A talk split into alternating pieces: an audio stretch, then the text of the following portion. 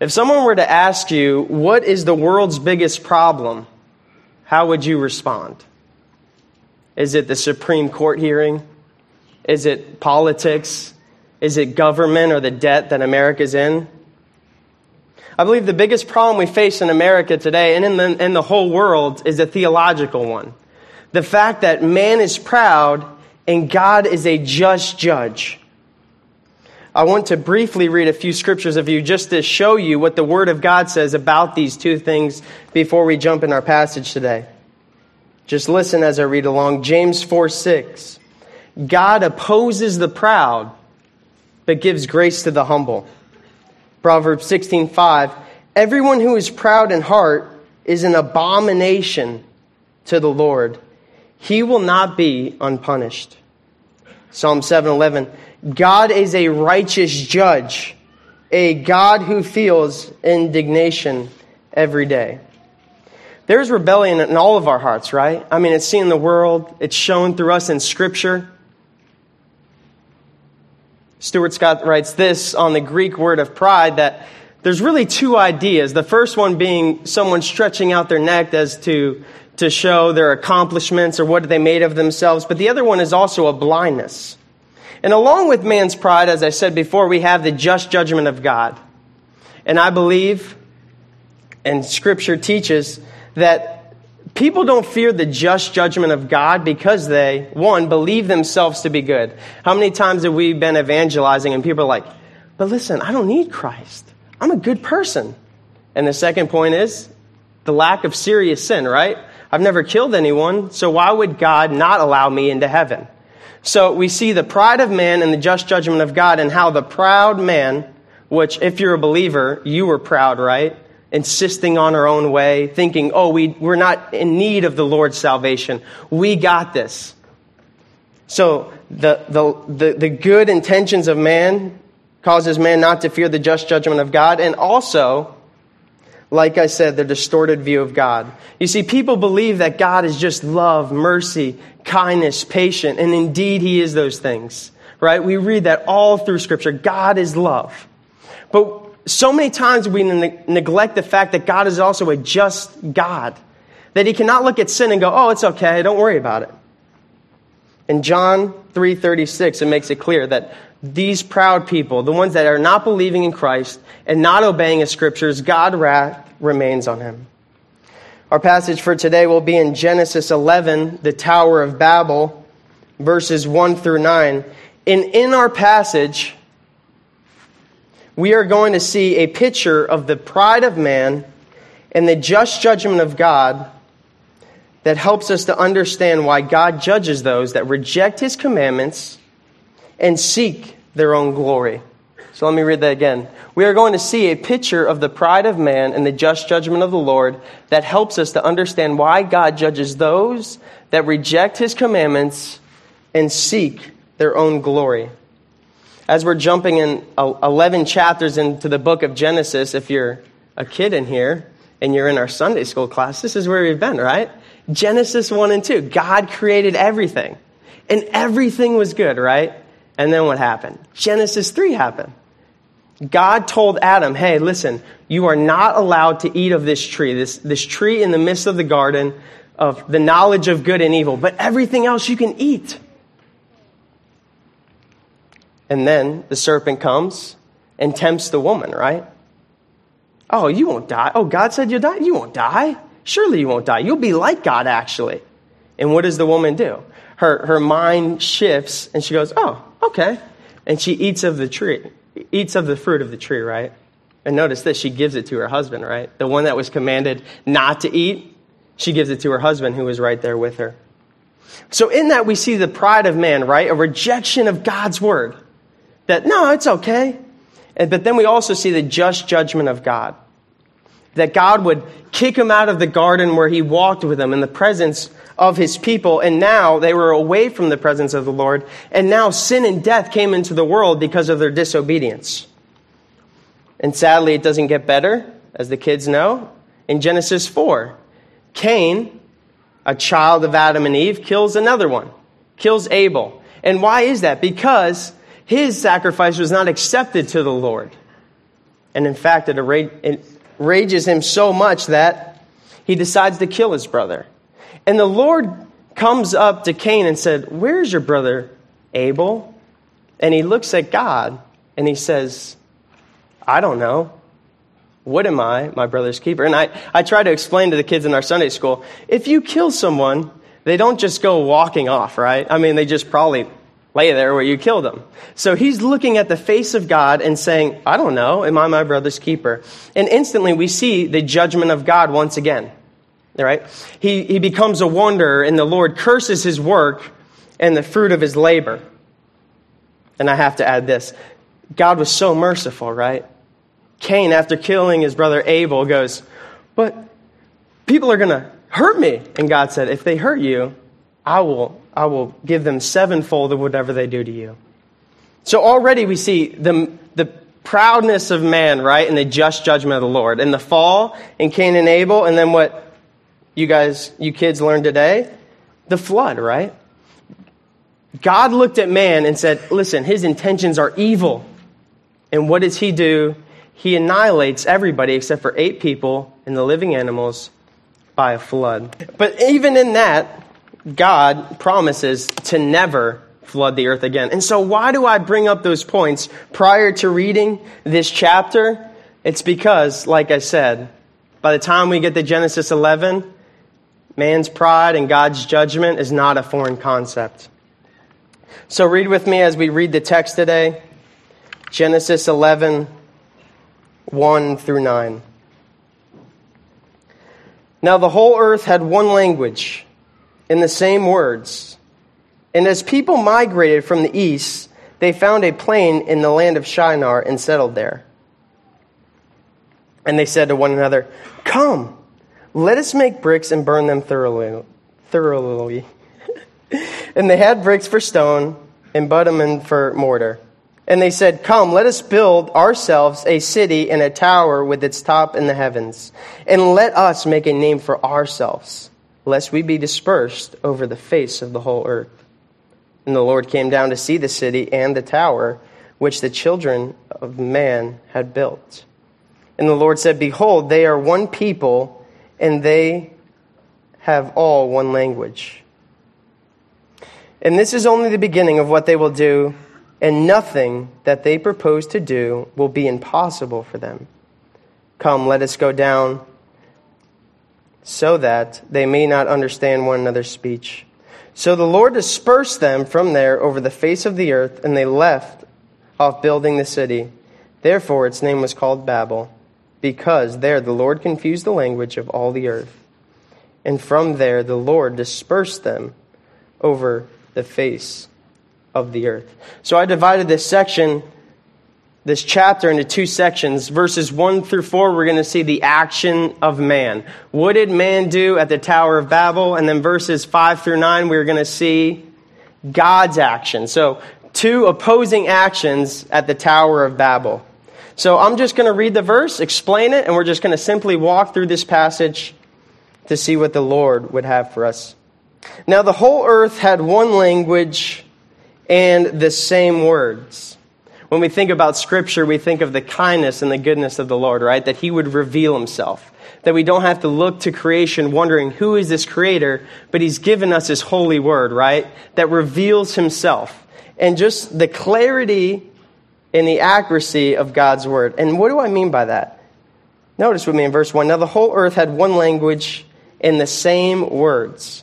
We would understand as the people, if you have the same language, there's communication, right? But the Lord takes it a step further and says the same words. Even in our language, right, we have miscommunications and we speak the same language.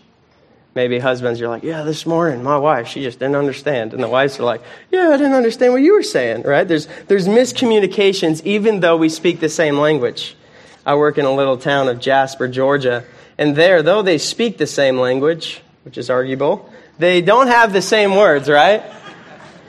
And so here are some words to show that though we speak the same language, not all of our words are the same.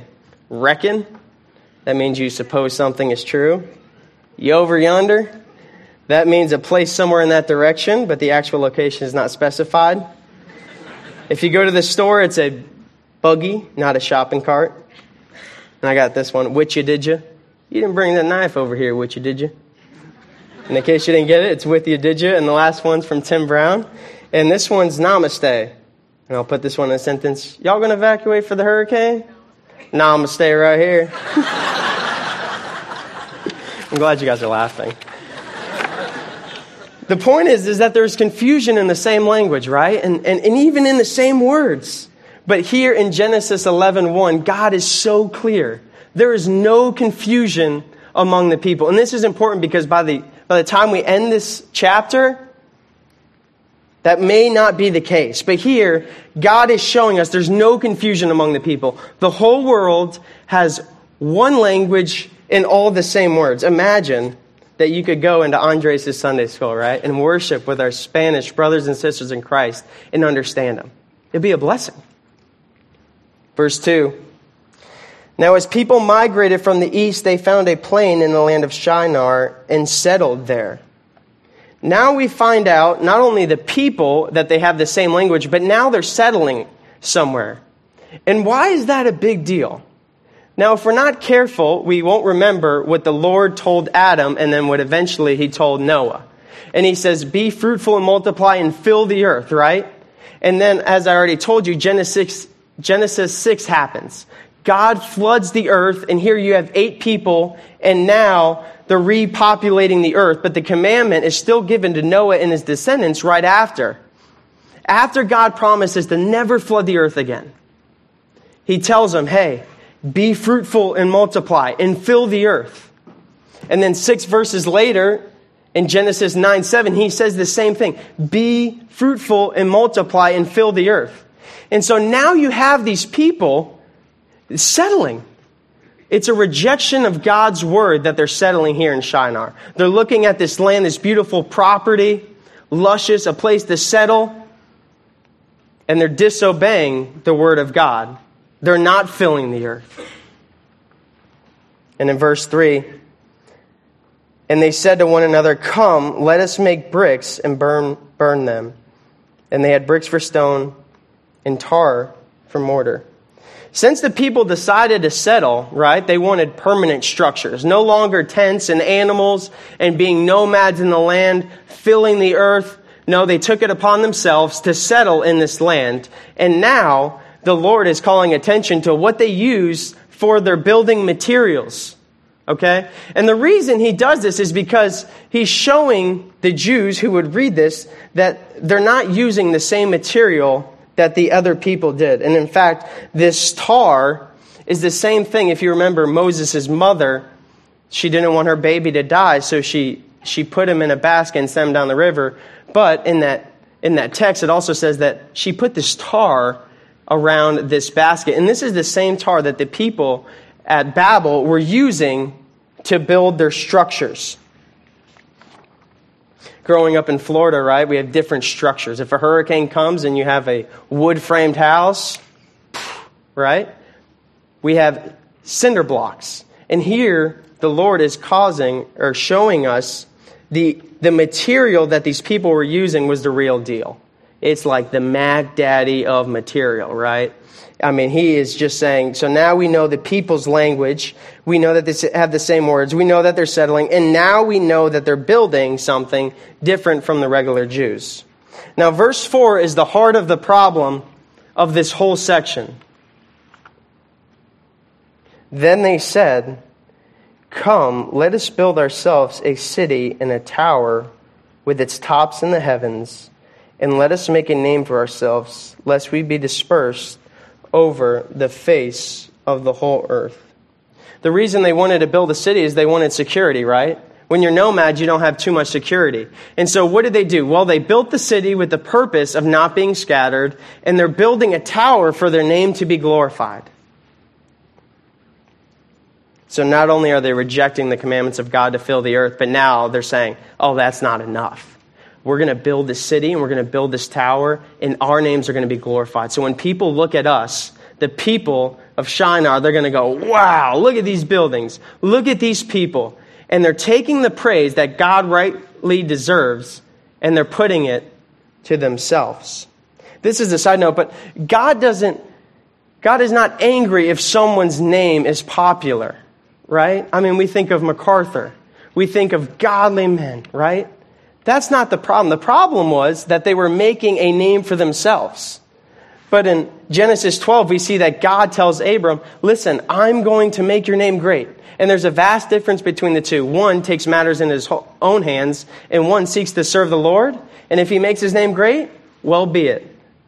But he's going to be serving the Lord and not seeking to take that glory upon himself, right? I mean, we do this all the time. We do an act of kindness for someone, and what do we do? Selfie, social media, right? Let other people see my good works. Let people praise my name and look at my good works and, wow, God, Kyle is just a godly man. I mean, look what he's doing. Look what he's saying on social media. And all of us, every single one of us in this room are not strangers to pride. Right? I mean, always. Our, our hearts are so proud. We're just like these people, seeking our own glory and making a name for ourselves. Now that we've seen the people's action, right? They had the same language. They're settling when God told them to fill the earth, the materials they're using, and now that they're building a city so they won't be scattered, and that they're building this tower so their name to be glorified. And this is great. Look at verse five with me. And let me just read verse four again. That way that you that way you understand the uh, contraction that's happening here. In a tower with its top in the heavens. So they wanted to build a tower with its top in the heavens. And before I read verse five, where does God dwell? He dwells in heaven, right? In verse five, and the Lord came down to see this city and the tower which the children of man had built. How ironic is it that these people are like, yeah, we're going to build this tower, and it's going to go in the heavens, right? And then notice what God did. God came down to see it. I think of like a little boy, right? Dad, I'm going to have the biggest muscles in the world. And then after a set of push-ups, he's like, look at these, Dad. And the dad squints like, is that bone or muscle? You know what I mean? I just think that's the same picture that the Lord is doing. Oh, this is the tower that's supposed to be going into heaven. It should be noted that the Lord is omnipresent, right? The Lord knew about the tower. In the same way, when Adam and Eve sinned, and God came in the garden, and, and, and Adam and Eve are hiding, and God's like, where are you? He knew where they were, right? It's, it's just a figure of speech, or the same thing. When God asked Cain, where's your brother? He knew what happened to his brother. It's a figure of speech. And so, obviously, the Lord knew about the tower, but he just comes down to see it. In verse six, and the Lord said, behold, they are one people, and they have all one language, and this is the only, this is only the beginning of what they will do. And nothing that they propose to do will now be impossible for them. Think about this. The Lord is looking at the wickedness of these people, and he's telling the Lord, the Lord who created everything is looking at these people and saying, these people are so wicked and unified and seeking their own glory and rejecting my commandments that nothing will be impossible for them. The Lord. The Lord said that. These people are seeking to dethrone God of his rightful place and his rightful glory, and now they want to replace it with their name. Who should receive the praise? Oh, us. Look what we did. And they're unified in it. It's not like Noah. You know, Noah was just a faithful, righteous man. I mean, all these people were wicked. And I had this thought this morning. I wonder... I wonder, this is just Kyle's imagination. I wonder if the Lord, if he had not promised in Genesis six that he would never flood the earth if he would do it again. Because these people are wicked. Unified in, in stealing the glory from God. Rejecting God's commandment to fill the earth.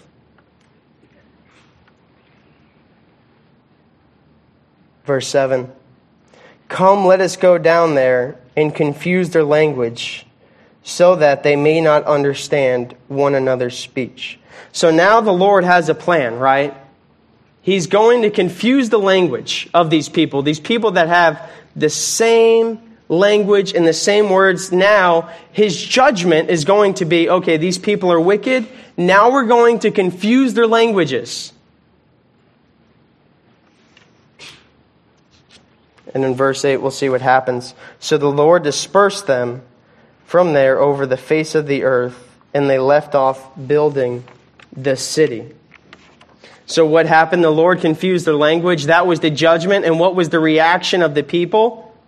And in fact, it wasn't the reaction of the people, because we'll see the Lord. Who dispersed them? The Lord dispersed them. And how did he do it? By giving them different languages, confusing their language. I think of a man on the tower going, "Hey, give me a brick." And the other one's like, "Come on, Stas." You know, it's like, no, that's not working. What happened to you? You were speaking this language yesterday. But then the Lord's judgment was instant, right? And the Lord dispersed them over the face of the earth. It's really hard to work for someone you can't understand. When I was in Snowbird, where I met my wife, uh, we would do these mission projects, and we were in the country of Andrews, North Carolina, right? And so we were serving this widow, and I came to her, I'm not handy, but they put me in charge, saying, "Hey, you're going to fix this, and you're going to paint." And I was like, "Okay, I can paint somewhat." And uh, and she's like, "Can you do me another favor?" So I met this lady. She's like, "Can you do me another favor?" And I said, "Yes, ma'am." And she's like, "You see that branch over yonder?" And her her driveway was about one hundred fifty yards away from where we were standing. And she's pointing to a branch in the middle of a mountains that runs parallel with the mountains, her driveway. And she says, "You cut that branch over yonder?" And I'm like, uh, "Can you show me?" And she looks at me and she's like, "You ain't from around here, boy, are you?" And I'm like, "No, I'm not." And so the purpose of that is that it's impossible, if not difficult, to work if you can't understand the same language, right? Or even the same words. Verse nine, therefore, its name was called Babel, because there the Lord confused the language of the earth. And from there the Lord dispersed them over the face of the earth. Listen to this quote that Ross says in his commentary. Irony may be seen in the beginning and the ending of this passage. The group at Babel began as the whole earth, but now they were spread over the whole earth.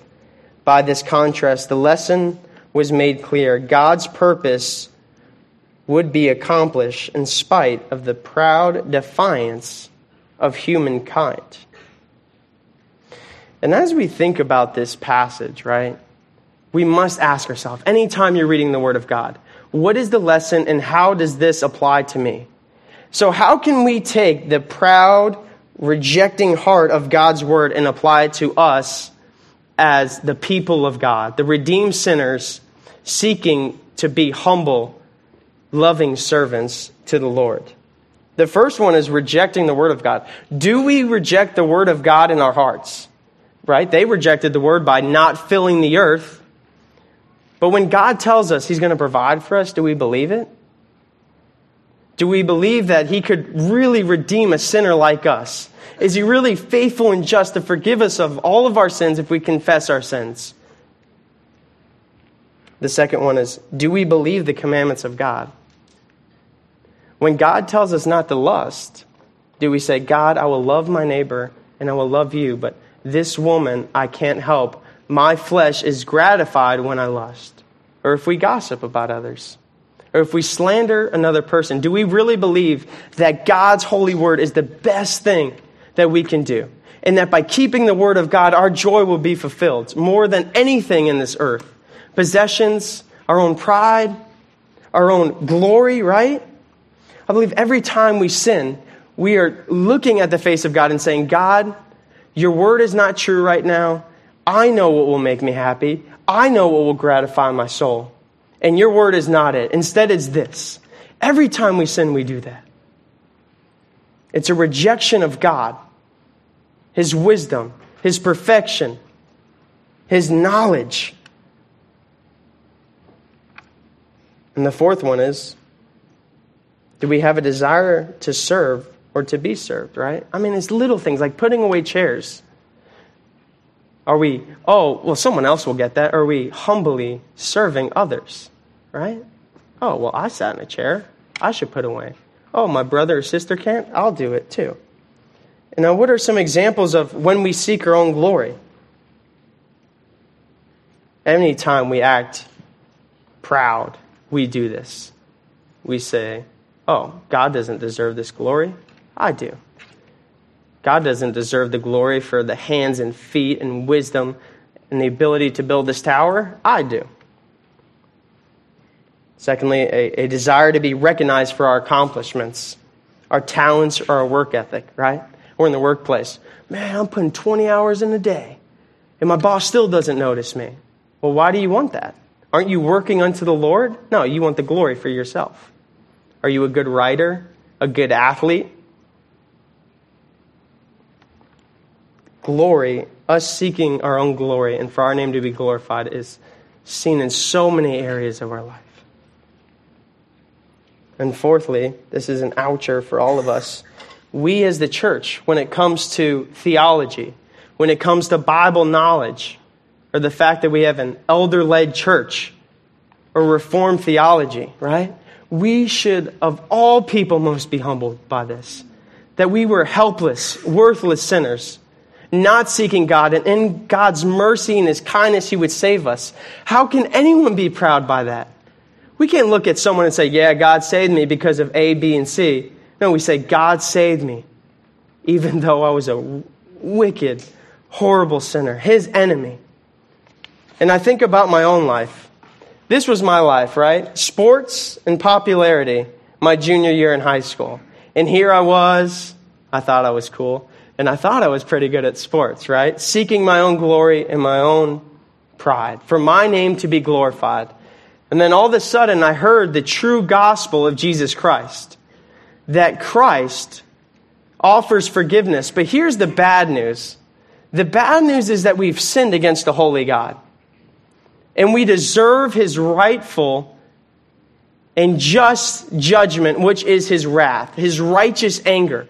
And all of us deserve that. And I've never heard that. I walked around with a cross on my neck, not knowing why Jesus had to die, saying I was a Christian, but living like a heathen.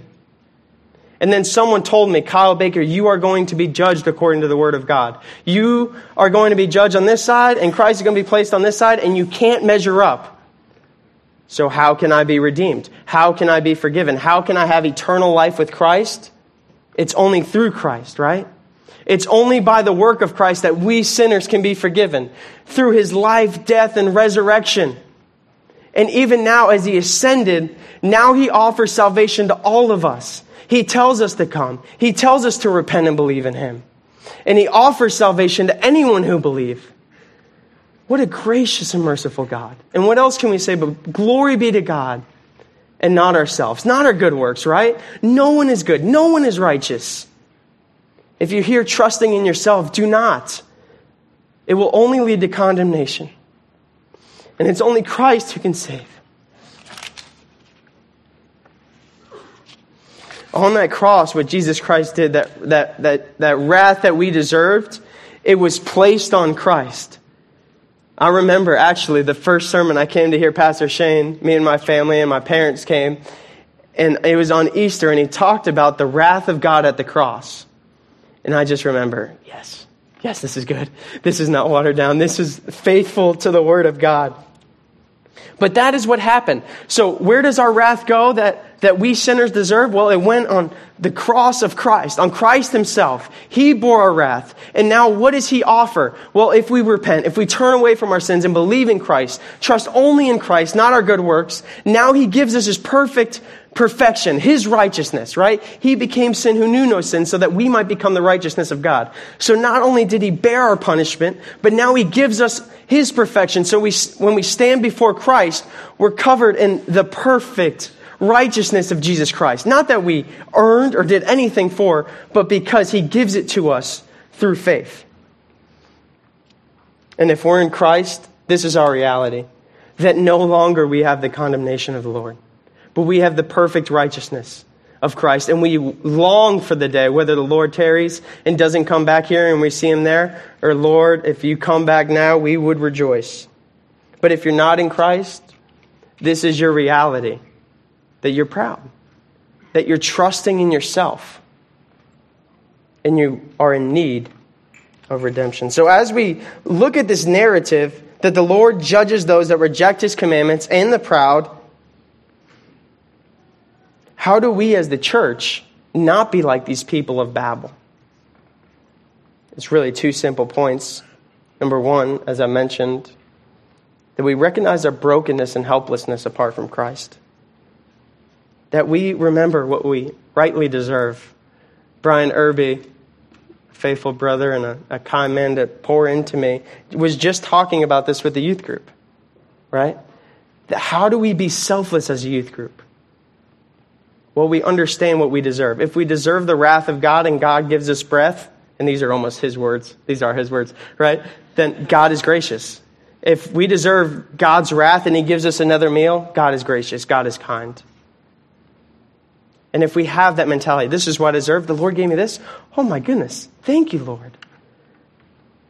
And then two, we look to Christ as our example, right? If the people at Babel were so proud and wanted their own glory, how do we look to someone who is humble? What is our example of humility? The Sunday school answer, Jesus, right?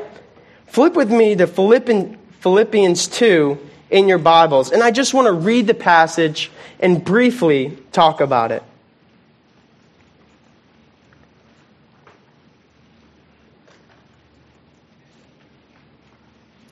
Verse one, so if there is any encouragement in Christ, any comfort from love, any participation in the Spirit, any affection and sympathy, complete my joy by being of the same mind, having the same love, being in full accord and of one mind. So, so Paul is telling the people at Philippi, listen, you need to have this mind among yourselves. Do nothing from rivalry or conceit, but in humility count others more significant than yourself.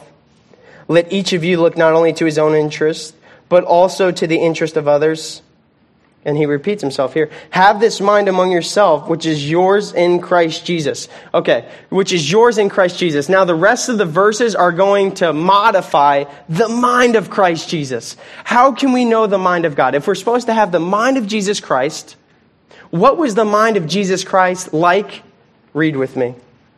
Who, though he was in the form of God, did not count equality with God a thing to be grasped, but made himself nothing, taking the form of a servant, being born in the likeness of man, and being found in human form, he humbled himself by becoming obedient to the point of death, even death on the cross. Therefore, God has highly exalted him and bestowed on him the name that is above every name, so that at the name of Jesus Christ, every knee should bow, in heaven, on earth, and under the earth. And every tongue confess that Jesus Christ is Lord, to the glory of God the Father. What was the mind of Christ like? A servant. One that was enthroned in heaven and Isaiah couldn't even look at in Isaiah six.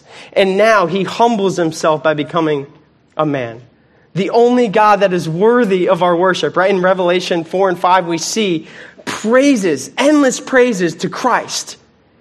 And Christ would leave that, would leave the throne of heaven and humble himself by taking a form of a man. If Christ did that for us, how should we serve each other? How should we serve Christ? Selflessly, just as Christ served us, right, to bring salvation to his people. As I said before, the main point of this passage is to show God's judgment for those that seek their own glory and reject his word. If you're listening and seeking your own glory and seeking your own pride and rejecting the commandments of God, and how do you know, how do you know if you're in this category? Can you look at your life and say, I was dead in Christ, but now I'm alive? If you can't do that, you're probably in this category. If you can't look at your life and say, I hate sin and I love Christ more than anything, then you're probably not in this category and you need to repent. And you need to believe in Christ. And for those of us who are in Christ, praise him, thank him, obey him. Let us never lose sight of the fear of the Lord, that we of all people, church, should be humble servants of the Lord, knowing that we've been redeemed. Let us not seek our own glory. And let us not be proud people as the people of Babel, but let us be conformed to the likeness and image of our Lord Jesus Christ. Will you pray with me? Father, we thank you for your kindness. We thank you for Christ. And we even look at the people at the Tower of Babel and say, wow, we are so much like those people, that we seek our own glory all the time, that we love the attention and the praise of man. And so many times we neglect the fact that we should be worshiping and honoring you. Help us to be a church, a husband, a wife, a child, a grandma, whatever it is, Lord. But above all, help us to be humble Christians, serving the Lord with a humble heart. We thank you for your word, and I pray that you are glorified. In Jesus' name we pray, amen.